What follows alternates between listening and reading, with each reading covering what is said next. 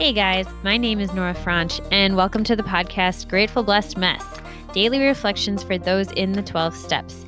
I am a fellow twelve-stepper and certified mindset coach, and I am here to introduce you to the value of mindset coaching in your twelve-step journey.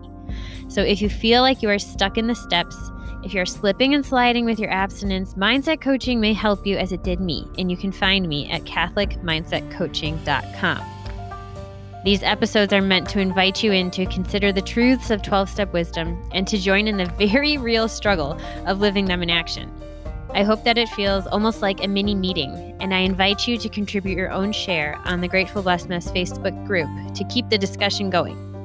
My comments are based on my own experience, so feel free to take what you like and leave the rest. But my hope is to encourage you on your own daily twelve-step journey.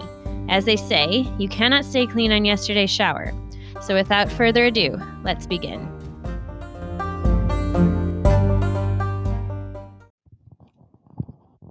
Hey guys, we are reading from A Day at a Time, October fourteenth, Reflection for the Day.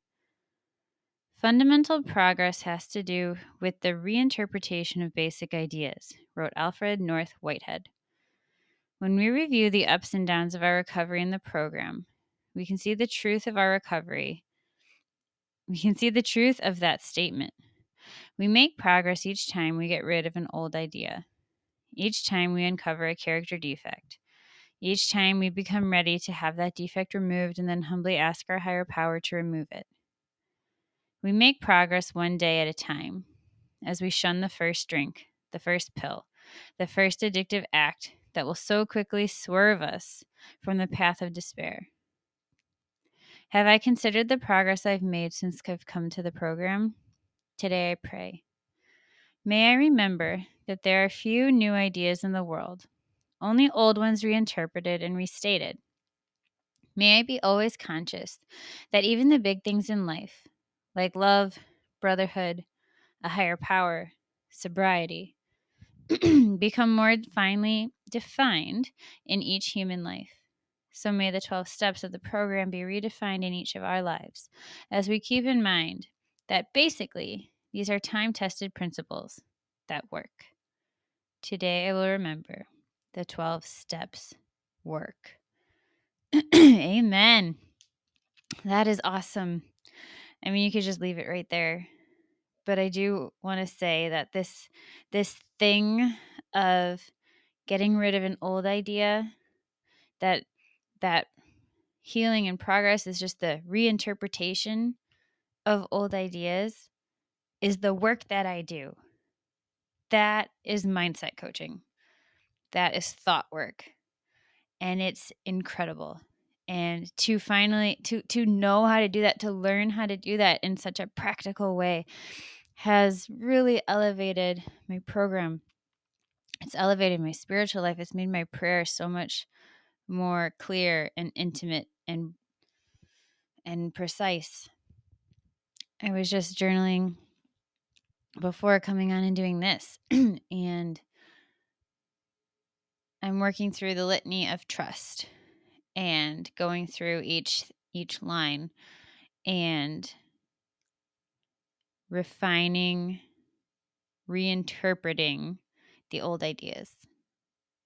And it's something I want to do with other people too, because it has such the capacity for change, for opening of our hearts, for that psychic change that the big book talks about, to put our finger on the things that we believe that feel so true, even if intellectually we know they're not. Perhaps we even intellectually believe that they're true. So these things that cause us pain that we believe they're true, to put our finger on it, and to sink into it, and to start to see how it affects our life, for better or for worse, away from God or toward God.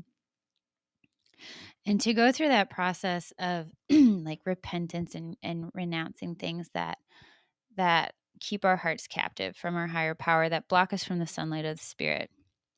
And then to open ourselves up to the truth that our higher power has for us, that within us very deeply somewhere, that indwelling that lies within, that element of our soul that carries the essence of our higher power. It speaks truth to us there. He speaks to us through that, and we know what's true. But we need help to work through the things that block us from it. We need help to work through the associations we have, the memories we have, the ties that we have to these things that cause us pain. And that's what coaching can do for you.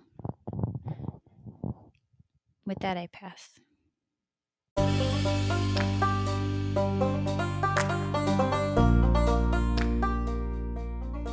Thank you so much for listening to today's episode. If you feel that mindset coaching could help you on your twelve-step journey, please feel free to reach out and find me at catholic mindset coaching dot com. This is not a replacement for twelve-step work. This is something outside of the twelve steps.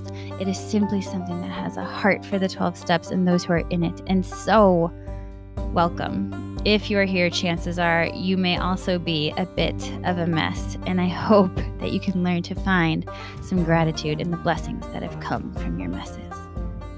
Thank you.